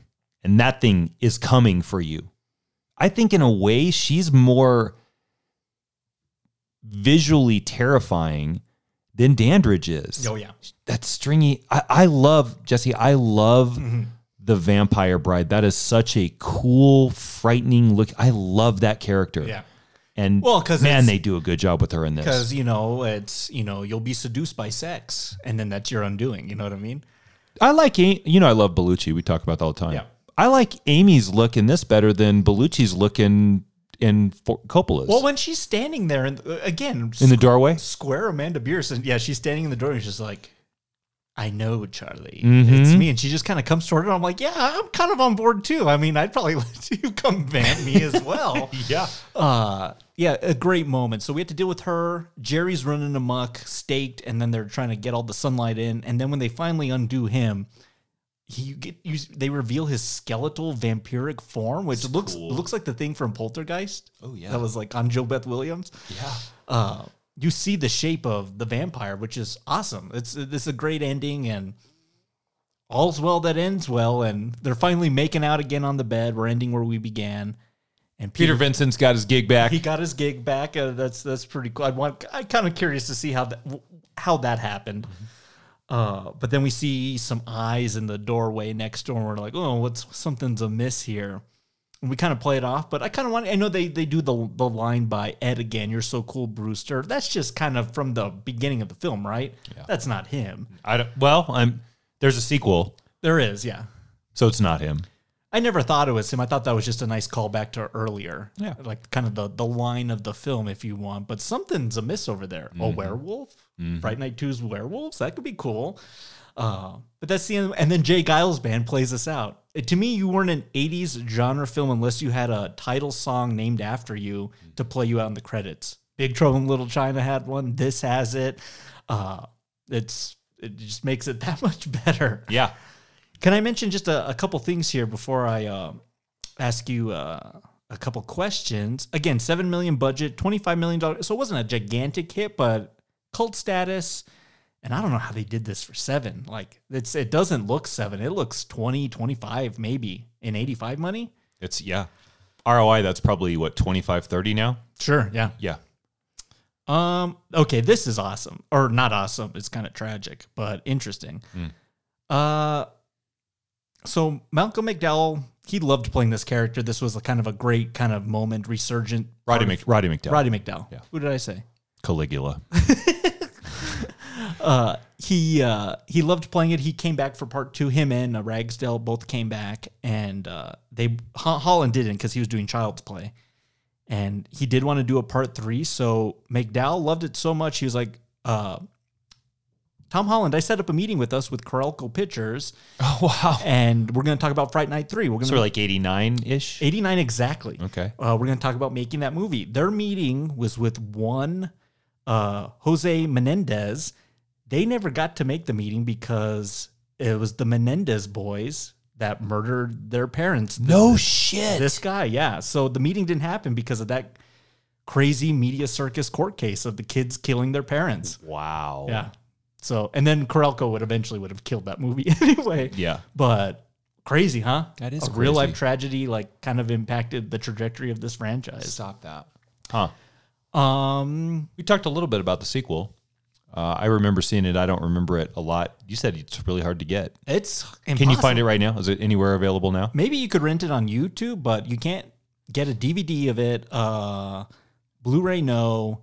It was streaming on Prime briefly. Like I don't know why it's so hard to come by. Like it, it's got to be a rights issue, but I think it's kind of fun. Like there's you'll remember the the skating vampire down the hallway. Uh, it will always stick with you. Uh, and I think I think that's that's all that I all that I got. Uh, Do you think it's interesting that the three vampire films we had this week had collectively Bauhaus, INXS, and the J. Geils Band? oh, that's cool. How about that? Yeah. huh? And saxophone guy. Tim Cappello. Did you? After we finished last week, I went and just kind of Googled some images. He's not doesn't have that body anymore. Oh, yeah, okay. But every picture is him with the saxophone and his guns, even at like seventy five years That's old. awesome. God bless him. Stay healthy, everybody. real quick, let's just kind of do a, a review of what we talk about when we do this. So when I Yeah. say favorite tasting note, everything's whiskey and liquor themed here with this podcast. I'm talking about your favorite scene, your favorite moment, your favorite sequence. What is that for you in Fright Night? Can you give me a little bit of grace with sequence? Yeah, sure. All right. It's from the moment the sheer dress silhouetted Amy shows up in the doorway until that sequence ends. There's a lot of other things in there, but she in that four or five minutes mm-hmm. is my is my choice here. That's a lot, but she's really, really amazing looking. Good choice. There's a lot to choose from here, though. There's Oh, plenty yeah. other opportunities. Well, we talked about a lot. I mentioned mine already. I got to stick with it. It's Peter Vincent on the precipice of Dandridge's house, Mhm. mistoozing, and just being like, "Ah, "You serious? I got to go in there. I'll do it." Do you know what it reminded me of? Huh. When we were in Disneyland a couple Mm. um, Octobers ago, that right in that or California Adventures, Yeah. That first building, I forget what it is. I think it's a like a restaurant actually. Mm-hmm. The oogie boogie effect on there. It had the green and the purple and Yeah, the smoke. yeah, yeah. Similar, right? Yeah, there you go. Yeah. That's- way better and, and way more scary. That's Disney World, Disneyland compared to this. But yeah. Yeah, they need a Roddy McDowall animatronic outside of that, and I'd be like, "Oh yeah."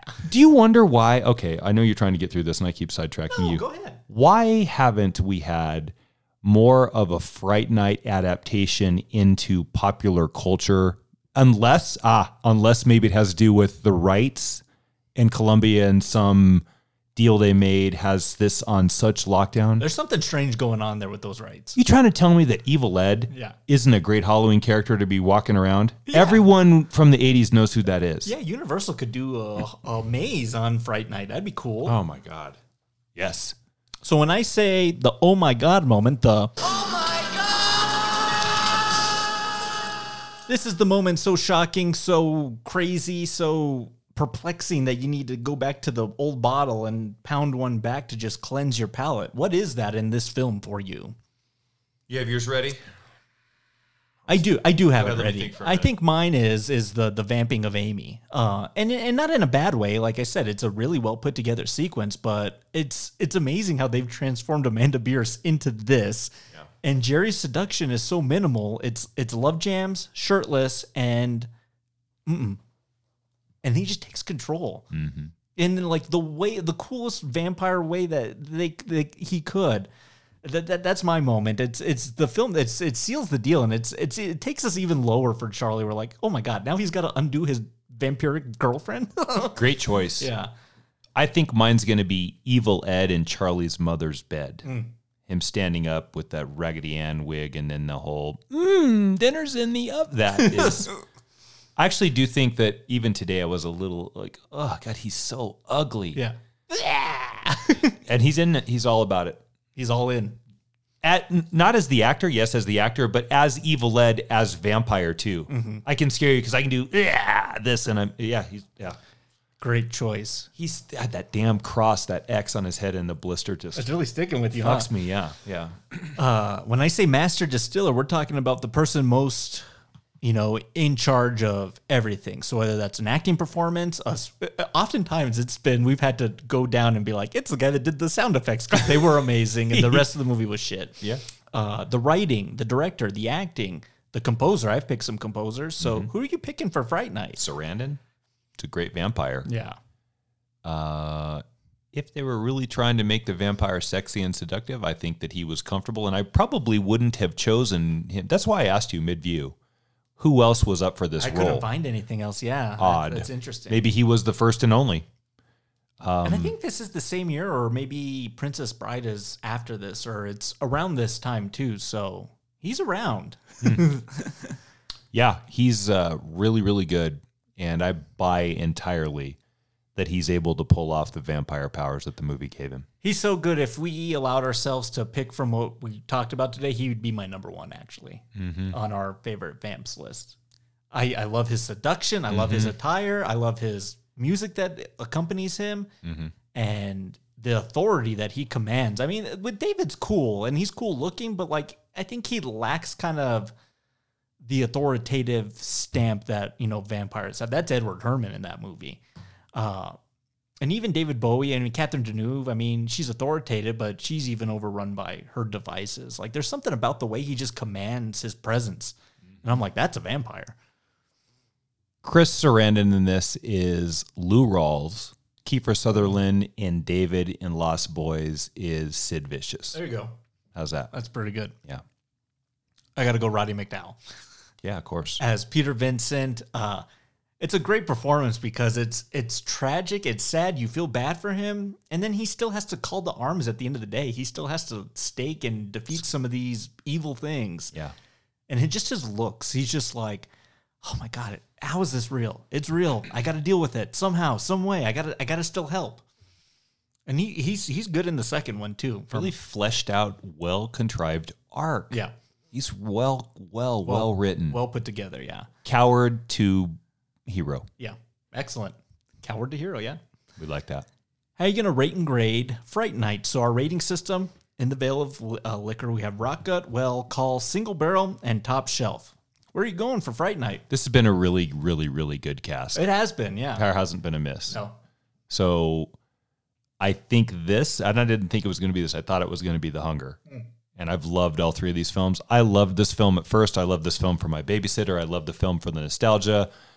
Taking a page from the Jesse nostalgia book. That's why this movie matters. Yeah. That book is closed because I haven't had read it in 20 years. Sure, yeah. But upon revisitation, I loved this film Mm-hmm. again. That was so, I was looking forward to watching this Yeah. all week with you It was a good viewing. wasn't it? Yeah. It's top shelf, man. Mhm. This is a fucking rock solid film. There you go. I love it. I'll top keep, shelf. I'll keep mine short and sweet.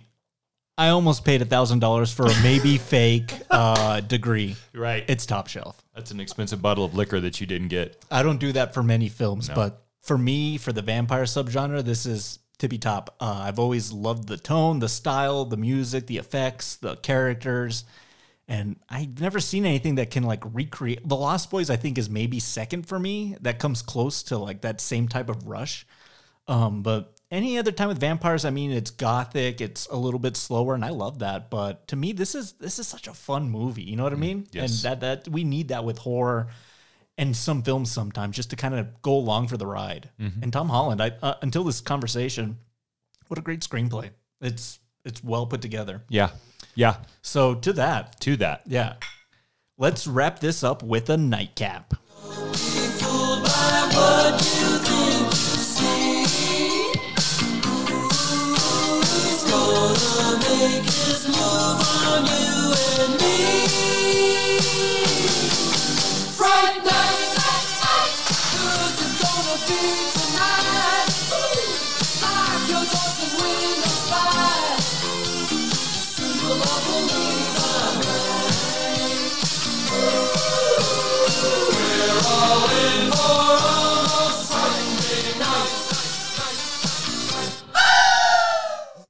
what a fun song. That's also a soundtrack that's impossible to find.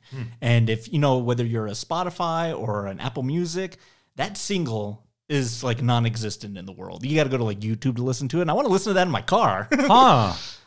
I need I need J. Geils put that song on your Spotify so I can listen to it because um, I, I dig it. That's cool. This has been an interesting cask for us, not in just how you know we needed a kind of a winner after the slog of 2021. Yeah. You want more uh, superheroes riding uh, dragons, Matt? Uh, yes, please give me more. but what's been interesting in our kind of research and discovery in this cask is active development on a Hunger remake. Uh, Lost Boys remake coming through the pipes. Fright Night's already been remade. Yep. Uh, crazy that it just in this discussion we discovered all, all of those uh, things in development right now. So my question to you, being that those were all films of the '80s, what's another horror film from the '80s, any genres, vampire, slasher, ghouls, vampire, or whatever, uh, that you would actually want to see remade? Because that's the other question: is why? so the one I'm going to mention was remade, but it wasn't. It was remade per title, but not per story. okay. So I'm going to 1988. Okay. I'm going to see if I can if you can guess this. Okay. The director is Camilo Vila. Okay. It stars Ben Cross, Ned Beatty, uh, Hal Holbrook. I don't think I. Rest in peace, Ben Cross, by the way. And 1988. Ned Beatty. Yeah, and Ned Beatty. And Hal Holbrook, I think, too. Mm-hmm. All three of them. The Unholy from 1988. Oh, good choice. So here's I, this is sleepy, and a lot of people didn't see this film. Here's the general premise: a priest is given through Hal Holbrook. Ben Cross is given a new church, and when he arrives at the new church, there's this woman that keeps trying to seduce him. That woman is Satan. Here's why this film works. If you take all of the machinations of natural mankind and sequester those against the very strict non secular world of priesthood, there is lots and lots of story there. we've seen elements of seduction, not exactly this way, but and I don't mean sexually, mm-hmm. But The Exorcist has a bit of a seductive piece in there as they're trying to bring um, Father uh, Carrot. God, good Karras to the dark side. Yeah. This is straight seduction, seduction. Okay. And Ben Cross, this priest, is troubled around every turn. He wakes up, there's snakes on his crotch. He just can't get this woman out of his system. She's there. Everybody's telling him all about these sexual exploits in the confessional booth. It played really well in 1988, and I think that's a solid film that nobody saw. Mm-hmm. I think reimagined with, here we go, I'm going to give you a name Hugh Jackman as the priest, and I'm going to give you another name Blake Lively as the seductress. And I am there on opening night. It doesn't even have to be noir. There is a noir feel to that with the femme fatale that's actually Satan. But that's the one that I want remade. Hang on one second. I need to let me do let me do some research for you right here. All right. Uh Did you see that film? I haven't actually. Ooh. It's got a great poster for anybody that wants to check it out. It's uh, I Ben gotta- Cross with um, his image against a black and red silhouette of some very scary and sexy looking female form behind him. There was a movie. Yeah. Yeah, I'm on the Looks same page. I'm on the great. same page Yep. right here. Uh, there was a movie that came out this year. Yeah. Called The Unholy. So I just did some research to say it's not the same thing. No, Yeah. and I I didn't see that. Um, And that's based on a book too. So based on the book, that had ties with Raimi, and that has a huge cast, and that film sucked. yeah. per what I because I read it, I'm- I got interested and so I read it. That sounds awful. Yeah. This isn't awful. Yeah. This is literally a priest who Satan is trying to seduce out of the priesthood through the feminine wiles of some uh, redhead Oh man, I gotta, bombshell. I gotta check that out. Don't watch it. We'll watch it together. Great choice. Thanks, man. I have an honorable mention because Okay. it's a film that's already been remade before. Oh. It's The Fly. Yeah. Uh, and we did the Cronenberg Fly on here, which was a great discussion. But in our discussions about one Mr. Brandon Cronenberg, I wouldn't mind him taking a stab at that idea again, Good. whatever that could look like. Yeah. Uh, so that's an honorable mention. In us talking about the vampires of the 80s, there was one film that we didn't discuss, and I totally for it spaced me too. Uh, 1985, I believe, same year as this. Uh, Tobe Hooper has a film called Lifeforce, Space Vampires, and you'll remember this film if you've seen it because the actress Mathilda May is naked the entire movie. You just don't get that out of your retinas. But it's interesting. Steve Railsback, Patrick Stewart, and it's like essentially Alien. I mean, they go to like a spaceship, they bring these people back, they're vamps, and then they start vamping people all over like the countryside. And it's kind of not a great movie. Tobe Hooper. Uh, I think that could be remade and it could be pretty good. And then an honorable mention, uh, just for just that nostalgic piece, and we like our Universal monsters. I think a remake of the Monster Squad would be killer. I thought about that one too. Yeah, I think that would be a lot of fun. So, I had one honorable mention. okay. Mr. William Katt's going to show up. Ooh, Did you ever see House? House. Yeah. That was fun, wasn't Yeah, it? House is interesting. Yeah. I'd be okay with House. Yeah, House remake. Okay, good, good choices. Echo. Let's see. I'm. They're probably all in development now because Hollywood has no new ideas, as we know. Yeah, that's true. But Matt, this is a lot of fun. I'm glad we finally got around to the vampires. We know those werewolves are somewhere in the horizon at some point in time, and that's going to be a hell of a discussion. Yeah. But we'll put the seal on this cask, and then next week we're going to do something that's been a year and a half in the making, and I'm finally excited that we're going to get to it.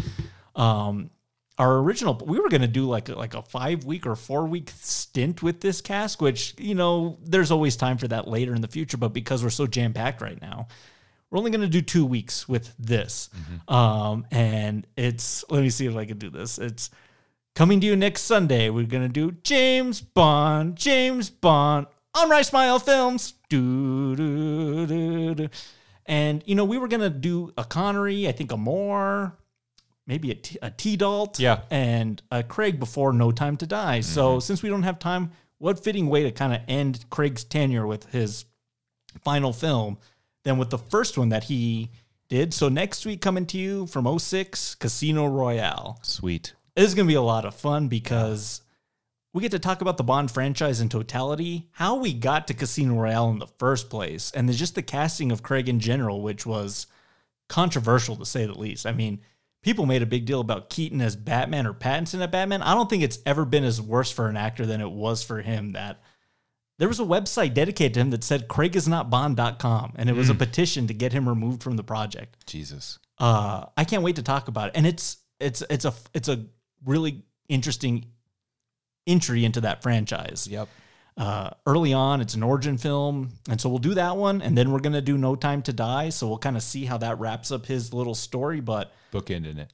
are you excited to do this? It's we haven't done Bond yet. I can't wait to do Bond. This is as wheelhouse as it gets for you, right? This is my favorite franchise of all time. Yeah. Yeah. Yeah, we're gonna have a lot to talk about, and I can't wait to get into the Best Berlin stuff. Oh, So much fun. excellent. Excellent. Well, until then, Till then. cheers. Cheers. I'm gonna go get my binoculars and I'm gonna go spy out my neighbors because I don't think they're vampires, but they need to clean their trash up in their backyard or something. I don't even know where to go with that. That's a good one. Excellent. Well, we'll see you all next week, everybody. Have a good week, everybody. We'll see you in the dark. Thank you for listening to Rye Smile Films. For more Rye Smile content, go to patreon.com slash Films for exclusive bonus episodes, plus feature-length watch-along commentaries on your favorite movies, and TV show recap episodes covering the best from the small screen. For Rye Smile Films merchandise, go to teepublic.com. Fright Night is property of Columbia Pictures and Vistar Films, and no copyright infringement is intended. Until next time, cheers.